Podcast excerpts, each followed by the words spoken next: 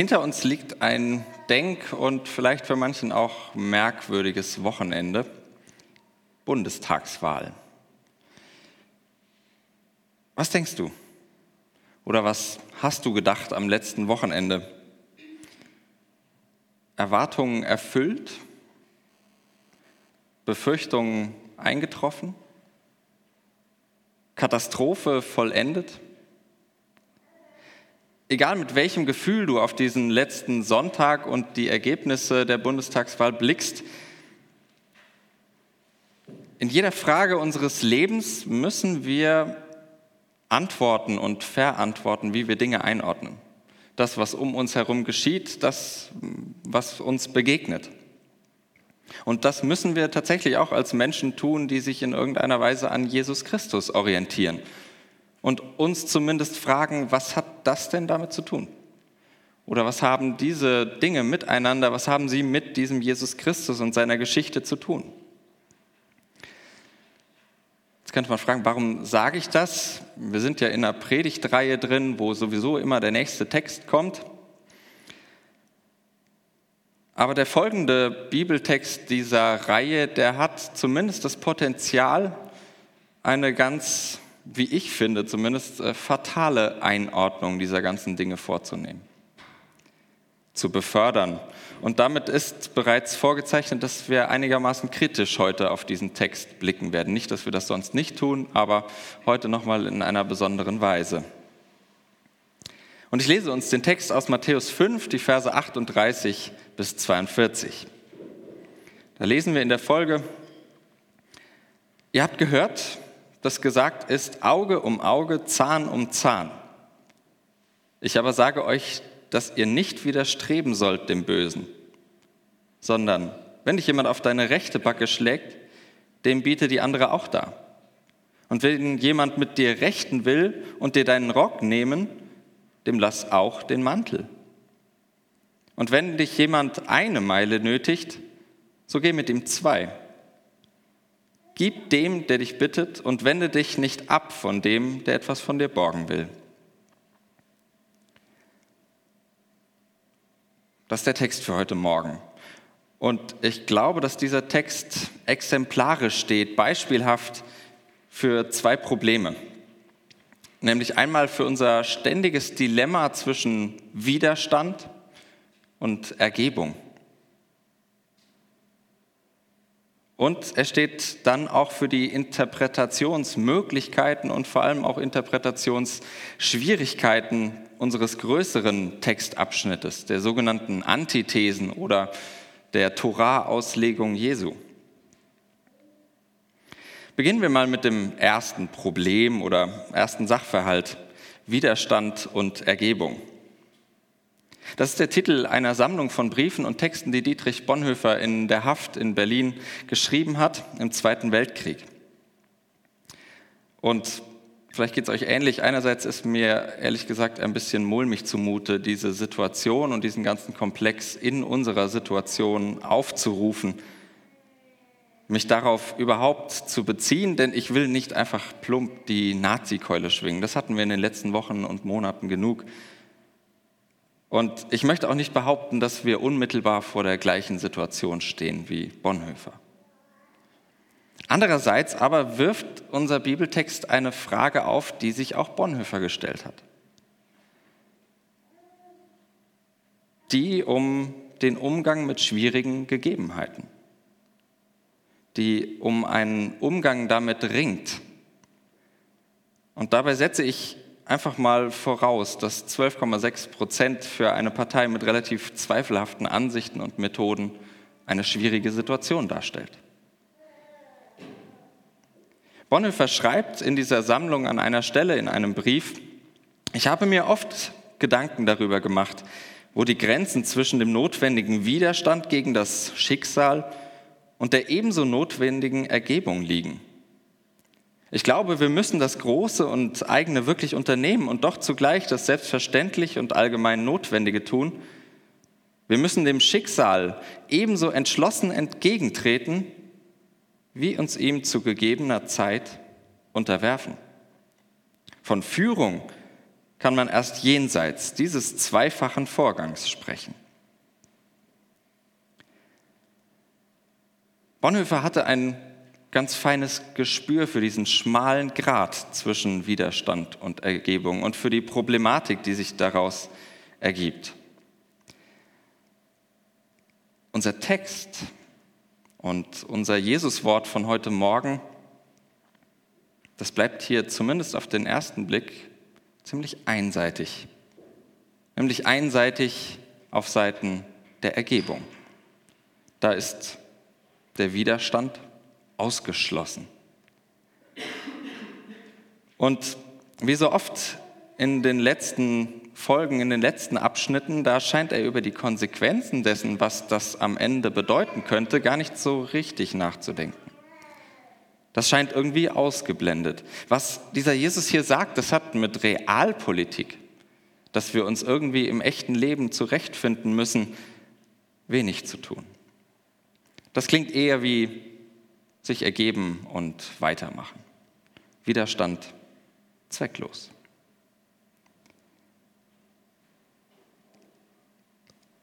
Damit rufe ich große Bilder, große Themen auf und ich versuche das mit aller Vorsicht zu sagen.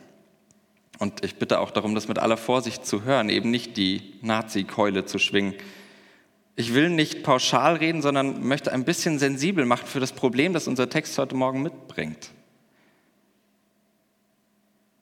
Gerade vor der Herausforderung, dass wir als Christinnen und Christen irgendwie mit diesen 12,6 Prozent umgehen müssen. Denn mit diesem Text von heute ist uns in gewisser Weise Bonhoeffers Frage gestellt. Was also? Sich dem Schicksal einfach ergeben, alle Gegebenheiten einfach hinnehmen, alles hinnehmen, wie es nun mal ist. Das klingt mit unserem Text im Ohr, mit diesem Bibeltext, den wir gehört haben, ziemlich Jesusmäßig. Einfach hinnehmen. Nun stellt sich mir die Frage, als Mensch, der diesen Text liest und irgendwie versucht, da mitzudenken, mitzuleben, Funktioniert das so einfach? Und ist das tatsächlich der Text? Schauen wir uns den mal an, den Text von heute Morgen. Und versuchen mal ein bisschen das politische Tagesgeschehen ein wenig äh, hinter uns zu lassen. Für einen Moment zumindest. Die von Jesus zitierte Stelle aus dem Ersten Testament, die ist wahrscheinlich äh, auch gesellschaftliches Allgemeingut kennen wohl die allermeisten. Ich habe am Wochenende noch einen Film gesehen, der quasi auf diesem ähm, äh, Wort aufbaute. Auge um Auge, Zahn um Zahn. Hatte mit dem Bibeltext nichts zu tun, der Film, aber ein geflügeltes Wort, sagt man gerne. Auge um Auge, Zahn um Zahn. Und ebenso gut kenne ich den Gedanken, der meiner Predigt dann heute auch den Titel geliehen hat, Rache ist süß. Und das scheint ja beides auf einer Ebene zu liegen, Auge um Auge und Rache ist süß. Und mal ehrlich, kannst du dich ganz freisprechen von solchen Rachegelüsten? Also ich kann das nicht. Ein ganz aktuelles Beispiel. Ich habe ähm, äh, in der letzten Woche die Kinder zum Kindergarten gebracht und wir gehen ordnungsgemäß auf dem Gehweg und da parkt ein Auto mitten auf dem Gehweg. Ich ärgere mich da immer schon drüber und diesmal stand auch der Fahrer dabei. Von daher habe ich ihn dann auch in aller mir äh, möglichen Freundlichkeit angesprochen und ihn darauf hingewiesen, dass es relativ ungünstig, dass Sie hier stehen, äh, denn dann muss ich mit meiner Tochter und mit dem Fahrrad über die Straße außen rum und das muss ja nicht sein, wenn es nicht sein muss. Und es muss auch eigentlich nicht sein, äh, denn das Halten oder Parken auf dem Gehweg ist in Deutschland äh, zumindest implizit laut Straßenverkehrsordnung verboten und wird mit Bußgeld von 20 bis 35 Euro äh, bestraft. Das habe ich natürlich sofort nachgeschaut, denn selten habe ich eine so uneinsichtige Reaktion erlebt wie in dem Moment. Ich muss hier aber was machen. Ist doch keine Hauptstraße, da können Sie doch drüber laufen. Wer sagt denn, dass das verboten ist? Und da werde ich dann natürlich nur innerlich sehr kreativ.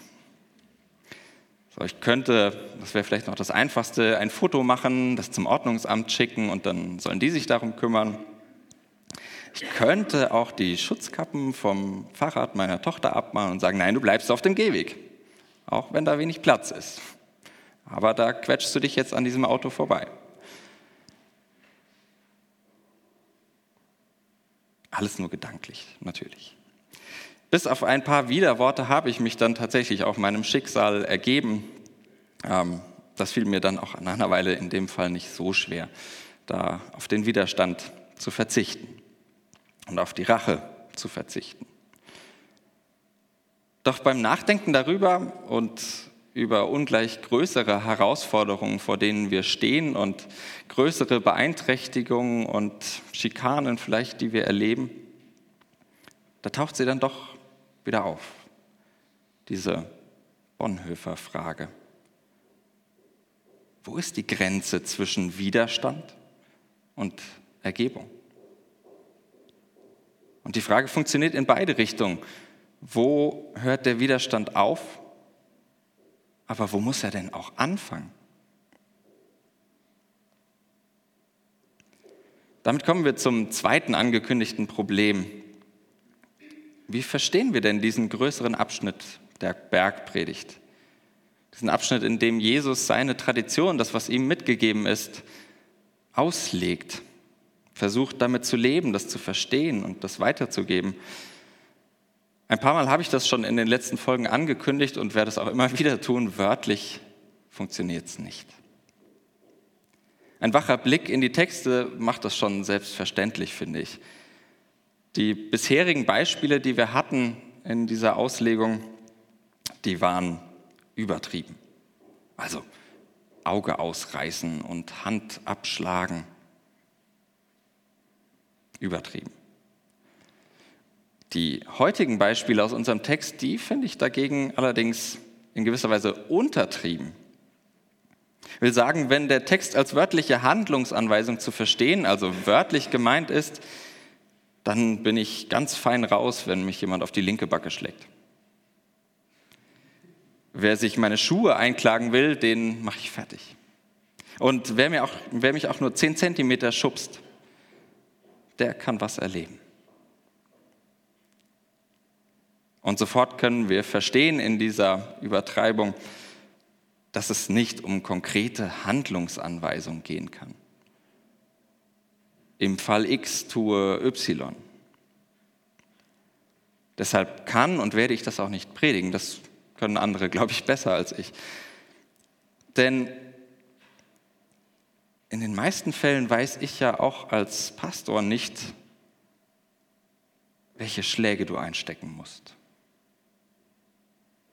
Ich weiß nicht immer, wer, am, wer dir am letzten Hemd zieht.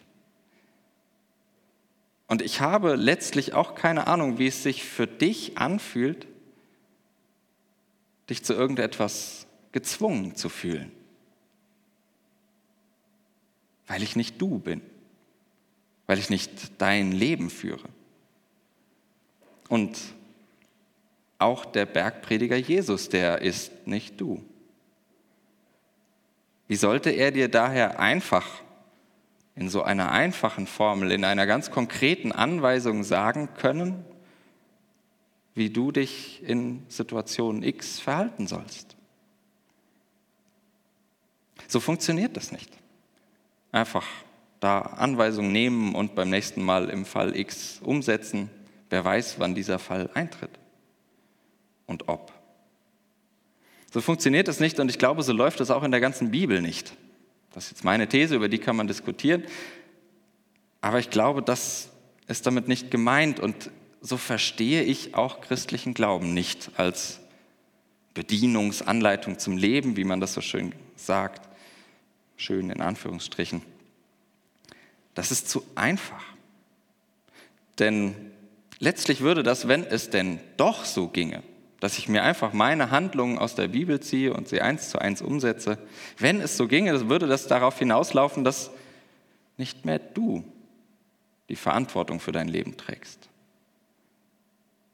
sondern die Bibel oder deine Gemeinde, die dir sagt, was du tun sollst oder dein Pastor oder irgendwas und irgendwer, der dir sagt, was du tun sollst. Aber das kann doch niemand, weil niemand deine Situation besser kennt als du. Daher noch einmal einfach wörtlich und so konkret, wie wir das vielleicht manchmal gerne hätten, das gebe ich ja zu. Ich hätte natürlich gerne die Weltformel, in der ich all mein Handeln perfekt auf meine Situation anpassen kann. Aber so einfach geht es nicht. Die Verantwortung für dein Leben, so leid mir es tut, falls du dir das wünschst, die kann dir niemand abnehmen. Die kannst du auch nicht auf die Bibel abwälzen, die kannst du nicht auf Gott abwälzen und auch nicht auf deine Gemeinde. Denn niemand außer dir selbst kann dein Leben führen.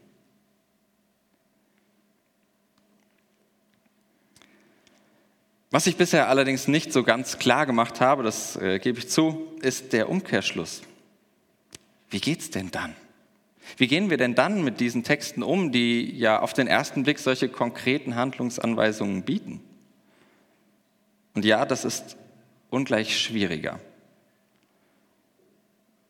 Sehr viel schwieriger, weil ich ja nicht nur hören muss und einfach umsetzen, was dieser Jesus sagt, was dieser Jesus mir vom Göttlichen mitteilt, sondern ich muss es verstehen, verinnerlichen. Ich muss verstehen, was er meint. Und damit, wenn ich sage verstehen, meine ich das nicht intellektuell, dass ich das groß durchdenken muss. Das meine ich nicht. Dafür braucht es nämlich, glaube ich, für dieses Verstehen keinen Mindest-IQ oder sonst irgendwelche Ausbildung oder noch was. Ich glaube, dass Gott verstehen ist von etwas anderer Art. Und deshalb auch so schwer zu beschreiben. Und deswegen klingt es vielleicht manchmal so, dass ich mich um irgendetwas herumwinde, aber ich glaube, das geht tatsächlich nicht anders. Ich glaube, dieses Gottverstehen ist anderer Art. Interessanterweise, und jetzt muss ich ein bisschen aufpassen, dass ich mich nicht um äh, Kopf und Kragen rede und ihr mich nicht ganz falsch versteht, ähm, aber interessanterweise benutzt das Erste Testament für dieses Verstehen, was ich meine, also Gott zu verstehen, zu verstehen, was Gott meint, ein ganz besonderes Wort für dieses Verstehen oder dieses Erkennen, das Erkennen Gottes, nämlich das Wort Yada, hebräisch. Und das ist das gleiche Wort, dieses Erkennen Gottes, wie für Weiß das zufällig jemand und traut es äh, auch noch sich zu sagen? Okay, den Geschlechtsakt. Adam erkannte Eva ist so die berühmteste Stelle. Das gleiche Wort steht auch dafür, wenn Menschen Gott erkennen. Und das ist ja auch nicht nur etwas für den Kopf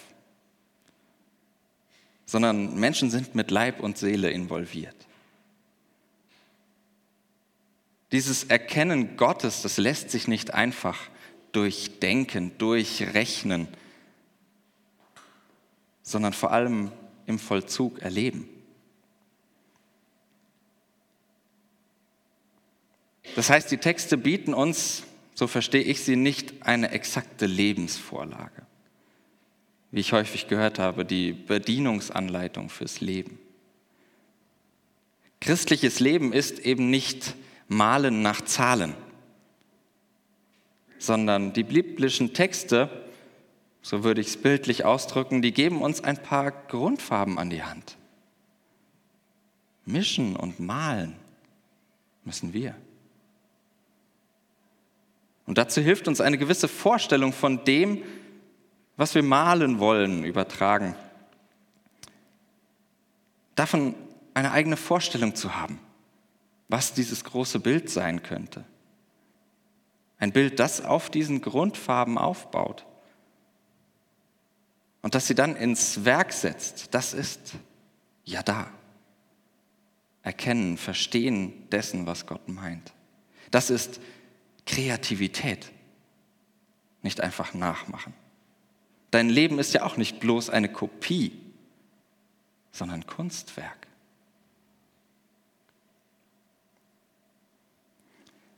So, das war ein kleiner Exkurs, um euch ein bisschen mitzunehmen in das, was ich versuche an diesen Texten zu erleben, mitzuleben. Kommen wir zurück zur heutigen Grundfarbe für unser Lebenskunstwerk. Auge um Auge. Scheint erstmal eine dunkle Farbe zu sein, gebe ich zu. Ein wenig habe ich euch da aber auf eine falsche Fährte gelockt. Ähm, denn dieser Spruch, der bezeichnet nicht das gleiche wie Rache ist süß. Es geht in dem Gesetz, wo das herkommt aus dem Ersten Testament, um Strafausgleich bei Körperverletzung. Und, das ist das Entscheidende, dieser Satz hat die Funktion, die Strafe einzuschränken. Das dient nicht der Erlaubnis, ja, wenn dir jemand das Auge aufschlägt, äh, dann darfst du auch endlich Rache nehmen, sondern es dient der Einschränkung. Ein Auge für ein Auge. Nicht zwei Augen ausschlagen, wenn dir jemand eins ausgeschlagen hat.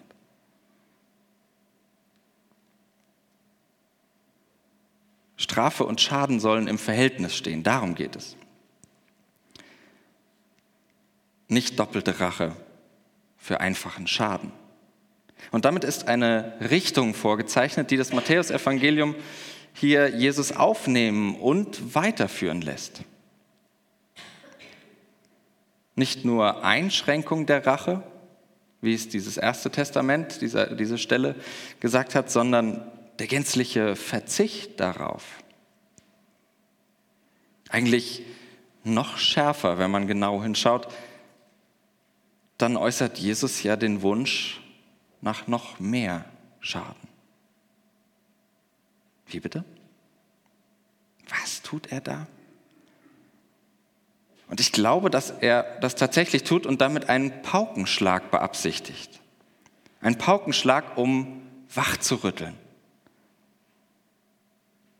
Mit dieser radikalen Forderung, und die ist wirklich radikal, verlässt das Matthäusevangelium die gewöhnlichen Denkpfade und durchbricht so die normalen menschlichen Handlungsmuster.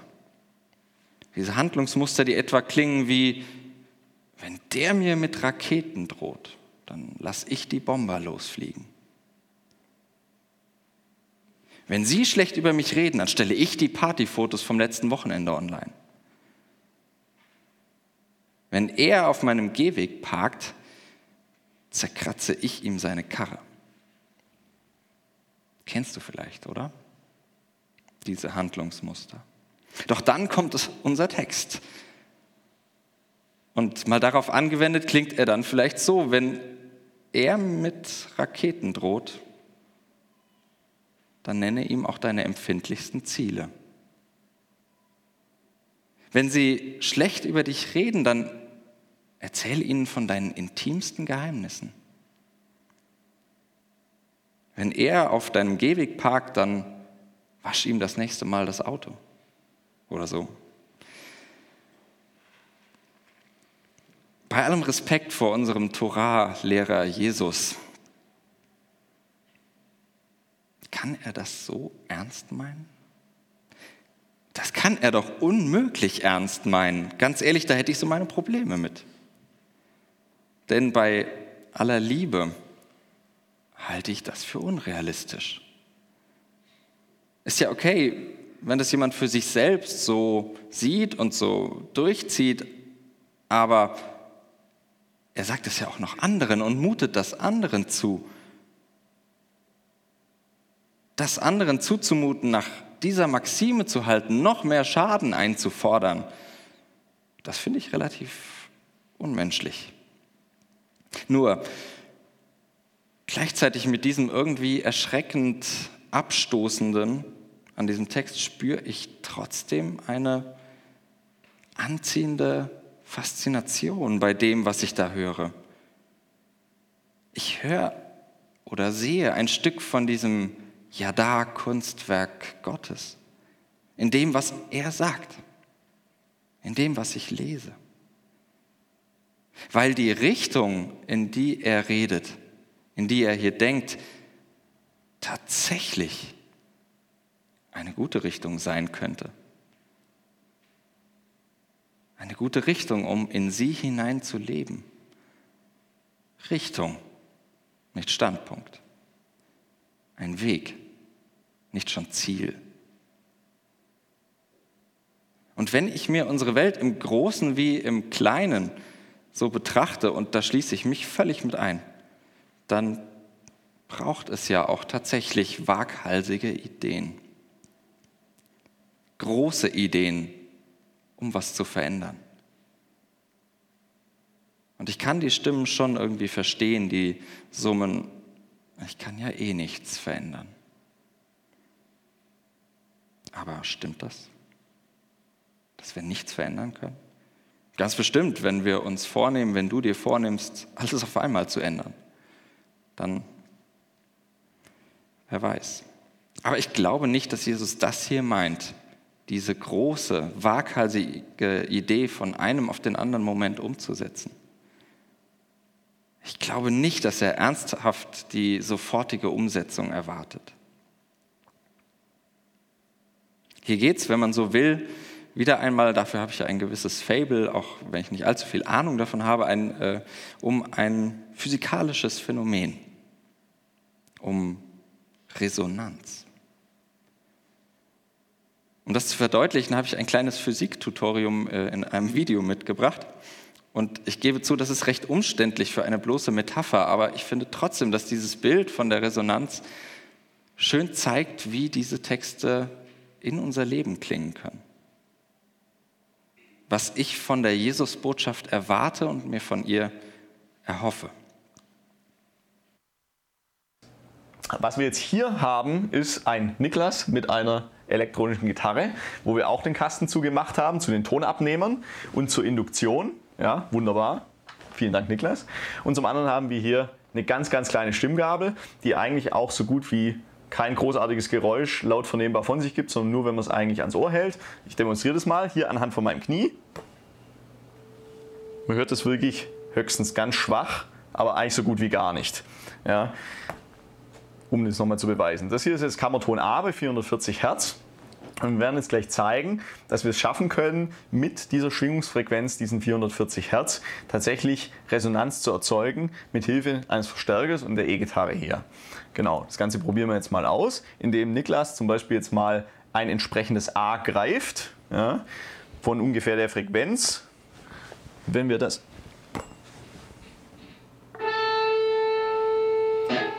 Wenn wir das jetzt hier nur ranhalten, hören wir, dass tatsächlich die Gitarre wenn wir das hier ranhalten, hören wir tatsächlich, dass die Gitarre, wenn der Ton A gegriffen wird, mit der Stimmgabel mitschwingt. Ich weiß nicht, ob das überzeugend ist äh, oder verständlich. Ich hoffe es. Ich glaube, es geht darum, wenn wir diese Bibeltexte lesen, dass diese Texte, dass dieser Jesus etwas in mir zum Schwingen bringt dass der, ja, zugegeben manchmal schrille Ton, den Jesus anschlägt, deine Seiten zum Klingen bringt. Dass etwas von dem, was wir hören, sich plötzlich in unserem Leben wiederfindet.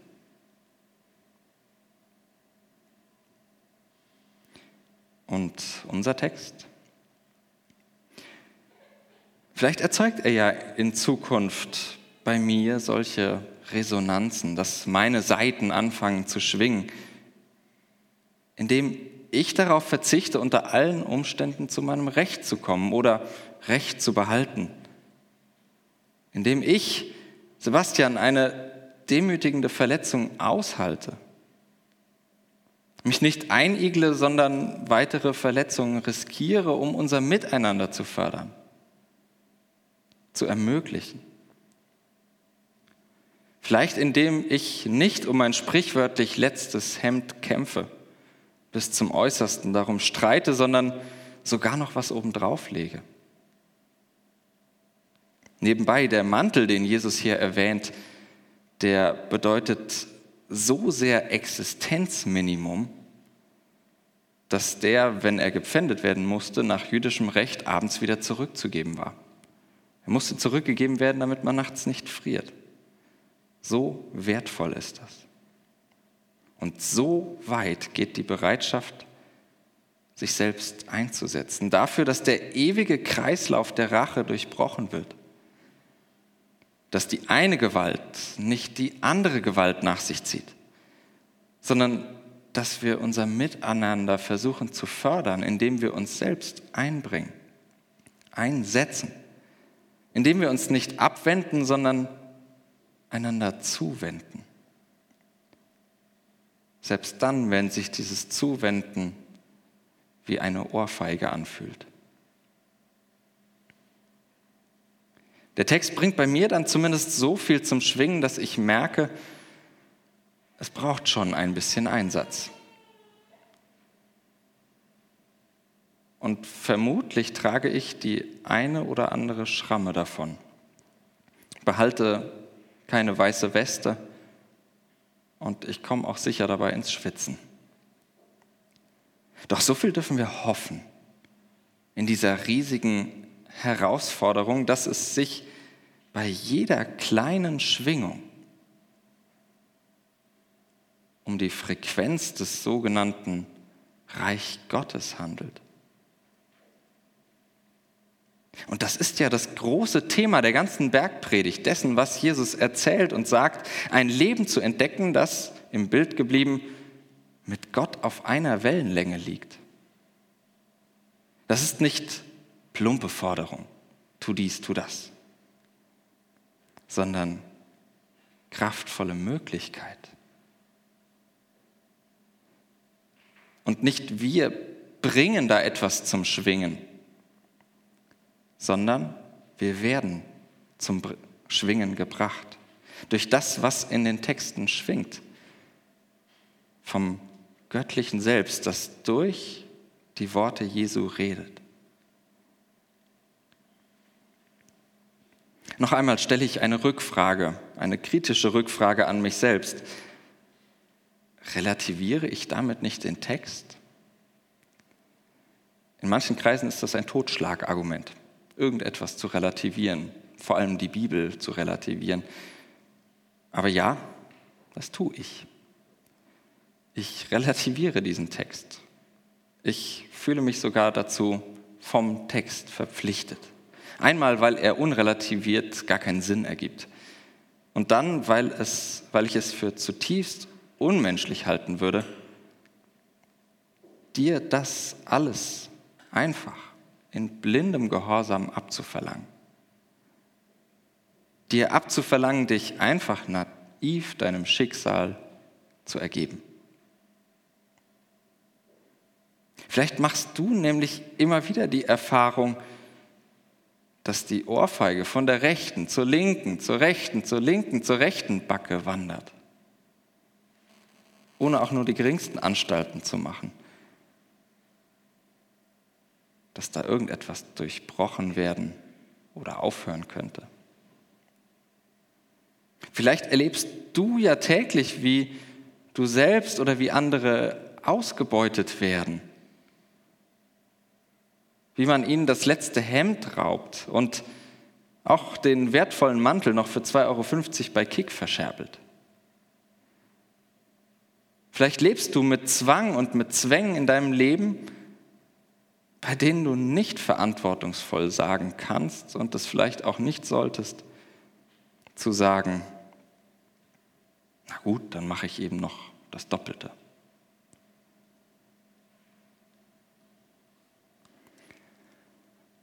Ich komme zum Schluss. Irgendwo zwischen all dem liegt wohl die goldene Mitte, eine goldene Regel. Und zwischen beiden Extremen des Widerstands und der Ergebung, da liegt das echte Leben. Selten in den Extremen. Das wusste auch Bonhoeffer um dieses echte Leben in seinem verwirrenden Hin und Her zwischen dem Widerstand gegen das, was mir geschieht, und der Ergebung in mein Schicksal. irgendwo dazwischen, weil genau das dein Leben ist. Keine Kopie von einer irgendwoher geliehenen Vorlage, sondern ein oft mühsam erarbeitetes Kunstwerk. Eine Symphonie unterschiedlicher Stimmen, in der eben auch die eine mitschwingt. Diese Stimme des Himmels, das Singen des Messias, das Wort Gottes. Amen.